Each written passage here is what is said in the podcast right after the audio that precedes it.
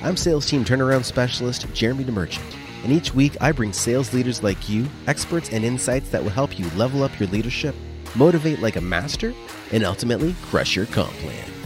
If it's time to raise the bar on your team's performance, then it's time for Sales Team Rescue. Welcome, welcome, welcome to Sales Team Rescue. This is episode number 114. I'm your host, Jeremy DeMerchant, and today I want to talk to you a little bit about um, sales process versus sales professionals or sales reps. Um, and this is coming up because we inevitably end up in this situation with our businesses where we've got sales reps talking about, I mean, normally the phrase is the leads suck. Um, and then the marketing side or the leadership team says, uh, no, you just got to be better at closing sales. And um, in both in some cases, both are right. the The reality is we have a tendency to blame sales reps for incomplete sales processes. What do I mean by that? Well, the sales ex- like when you get a new sale, it is because of the experience that prospect has had throughout the entire um, like the experience that they've had through your process. And so that impacts them along the way. And on the front end of things, if your prospect doesn't know who you are, then the sales rep has a more challenging job to introduce you as a company. Or if the sales rep has never heard of the product before, the sales or sorry, the, the, the prospect has never heard of the product before, the sales rep then has a bigger task to inform them about it. Um, and maybe they don't even know they have the need.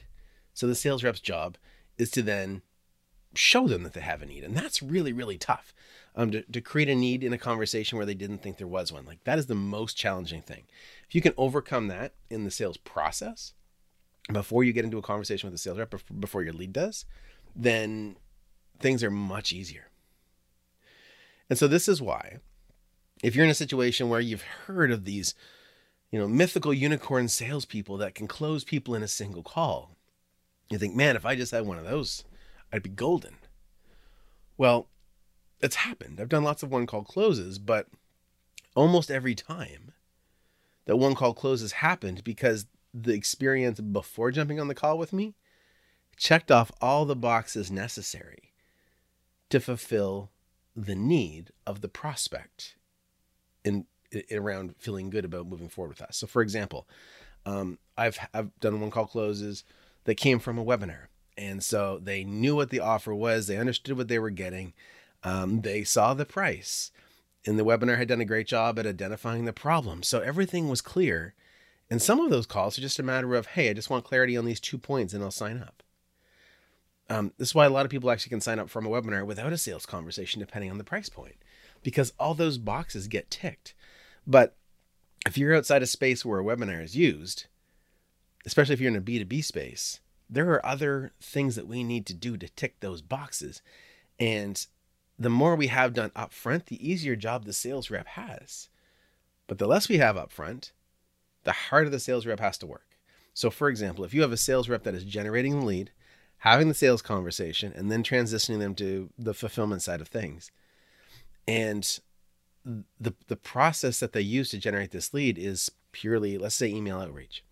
Well we need to make sure we're building in things into this process that get people's attention first of all. But we also need to be able to help them have confidence in three things. And this is from jordan Belfort, so i can't take credit for this.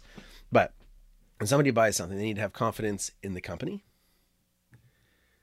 Okay know that the company you know is someone that's not just here for you know the day and going to disappear confidence that the product is going to solve the problem, and confidence that the salesperson is going to give them the right solution. So it's all about confidence, or as Jordan Belfort calls it, certainty. These are the three levels of certainty you need. If your sales process can create that certainty, great. You might not even need a sales rep. But most people, especially if it's a higher ticket product, they like to have a conversation with somebody and actually ask questions because they don't they don't want to make a a $10,000, $20,000, $100,000, million dollar decision on a sales page, right? So as the price point gets higher up, the more important human interaction is, and likely the more unique the person's situation is. But if you have a $2,000 product that can be people can sign up from a webinar or they might have a few questions in a sales conversation. Um, those can be one call closes. If you want one call closes, then you've got to spend a lot of money on marketing. Um, that's all there is to it. You need to invest in your process. You need to make sure that um, from the first point of contact, your prospect is getting reinforcing positive information about you. Um, and I'll share some examples of of clients that I've worked with, and I won't name names, but um, something as simple as like let me back up. Many people will book calls, and one of the biggest challenges is that if somebody books a call without engaging with a human first, then they don't have as much of a I don't want to say respect, but they don't prioritize that call as much generally than if they had spoken to somebody when they booked it. So if if I find a booking link in somebody's email signature and I go sign up, well, I don't know if it's a one-on-one call or a group call and sometimes they you know they, they catch you you know think it's a one-on-one call and then it turns out that it's a group call and it's really weird. So people are less committed to those kinds of calls. If you can create that feeling of a person behind it you can increase your show up rate. So one example that i've used a few times is when somebody books a call on the thank you page is a video of the person they're going to speak to. You know, hey it's jeremy calling from sales team rescue or not calling Hey, it's Jeremy from Sales Team Rescue. I'm super excited that you you booked the call with us, um, and I'm looking forward to to speaking with you. Now, here's three things that you can do to make sure you're you, get the most out of our call. Dun, dun, dun, dun, Give them a little bit of homework. Then they know my face. They they hear my voice. They learn my uh, mannerisms, and they feel like they know me a little bit more. And so they're much less likely. And I don't have the stat on it, but they're much less likely to be a no show. Okay. You will, in that case, if they don't, if they can't show up, they will let you know most of the time because now they're not just bailing on some um, disconnected appointment, they're bailing on a human being. So something as simple as having that video increases show up rate significantly. Um, so that's just one example for the through the process. We need to help people feel connected and to build trust in us as a salespeople, um, in us as a company, and in the product or, or solution. So can the leads suck? Sure, the leads can suck. But what it means is when a sales rep says the leads suck, it means if they're if they're using the, the language properly, is that the lead might not be qualified. Okay, they might not be financially qualified or qualified based on need. They might not realize that they have the problem. Or maybe they just don't know or like the company. Right? So there's many reasons why quote unquote leads suck. And if you're in a place where you've got sales reps doing end to end from lead generate through to closing the sale, then I encourage you to help build out the sales process to reinforce things like the confidence in the company, confidence in the rep, and confidence in the solution. So, how can you put pieces in there to help support? So, for example, when somebody uh, does book a call, great. Can you tell stories or include, um, you know, maybe high level vague case studies um, to give some examples? You don't have to name real companies, but you know, tell real stories. Just you know, omit the names, so that there's some type of validation. Nobody wants to be the first customer. Um, people want to know that you've done this before, that you've got some kind of track record. Talk about that. Talk about awards, things like that, to to build up that process so you can engage them. And if you can do that between when somebody accepts the first uh, meeting to when the meeting actually happens, they're going to come looking at a whole from a whole different perspective that's going to increase things significantly. So that's just one example. Um, but there's a good chance that your sales process can use some work. Sure, your sales reps can get better. Absolutely. Um, we're never perfect. But there's a good chance that there's places in your sales process that you can tweak to optimize that experience, to increase the amount of qualified people that are confident in your product, confident in your company, and confident in your sales rep to get through that conversation. Okay, so hopefully that makes sense. Next time, if you if you're running a sales team or you're CEO, next time someone says the leads suck, take a step before you start, you know, pouncing on them for not being a good salesperson. Think about what steps in the process could be improved. And maybe you ask them, hey, how would you improve the process? How can we help you get more qualified leads? And maybe they say, you know what, when people get here, they don't realize the price point. And so most people say they can't afford it. Okay. That's something we can address earlier in the process. Or they've never heard of us before. Great. We can address that earlier in the process. Or um, they need they don't trust that we'll be here for, you know, years to come. Great. We can address that in the process. Right. So if if you get a sales rep saying the leads suck, put it back on them. Hey, what are the problems? What are the key pieces? Because that's going to help you identify exactly where in the sales process you should focus your energy immediately. If most of the people are saying they don't have the money, great. We've got, there's two things. It's not just that they're not qualified, but it also could be that the presentation of around the value is not clear. And if that starts at the sales rep, that's coaching for the sales rep. But if it starts earlier in the process where you're seeding um, different stories or scenarios about where your solutions help people, you need to find some other number to anchor them, anchor in the process so that when they get your quote of $20,000, they're not going, oh, wow, that sounds expensive. They're thinking back, oh, well, in the training or in the presentations or in the testimonials or whatever, I saw somebody talk about $50,000. 20,000 doesn't seem so bad. Okay, great, let's do this.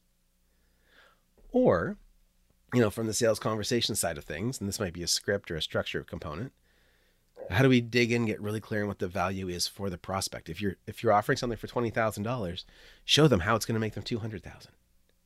Show them where the I mean, you don't always have to 10x the value, but take the time to identify where in the process you can fix that perception so that it's just not a concern. Okay, and do it over and over again for everything, and you'll always be tweaking. You're never going to have a perfect sales process. Um, it sounds great from a marketing term. Hey, sign up for my perfect sales process. It doesn't exist because everybody's different. Their priorities are different. Their past experience are different. Their biases are different. So someone that might come in, like you could have two people go through the exact same sales process and they're going to behave differently. So you're not going to get it perfect, but you can get it better. And so whether it's the sales rep that needs coaching or the sales process that needs optimizing, and probably it's both because we're never perfect and we're never done being, you know, in, in, improving. Um,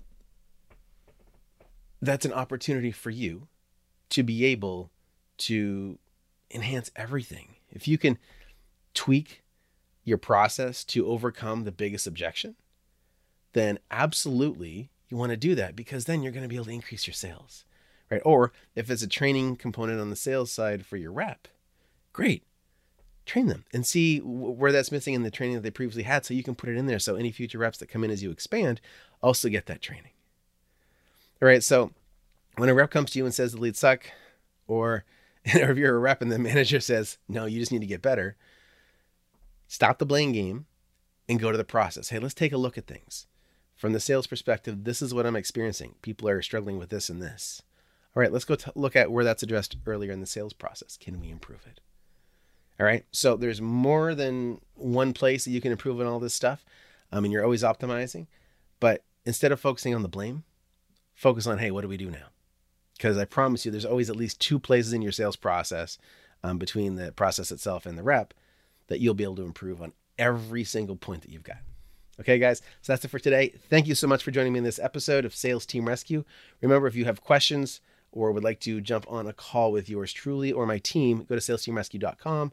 Also, catch the replay of this episode and previous episodes at salesteamrescue.com. If you are listening on the podcast, I would love for you to subscribe, and thanks so much. If you are watching on YouTube, please hit subscribe and give me a like.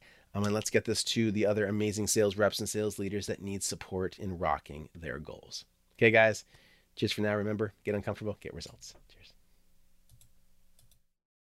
Thanks for joining me. Let's keep the conversation going.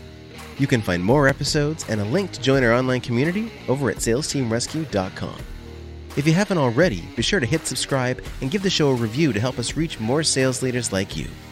If you'd like our support in creating your own high performance sales team, book a call with us at salesteamrescue.com.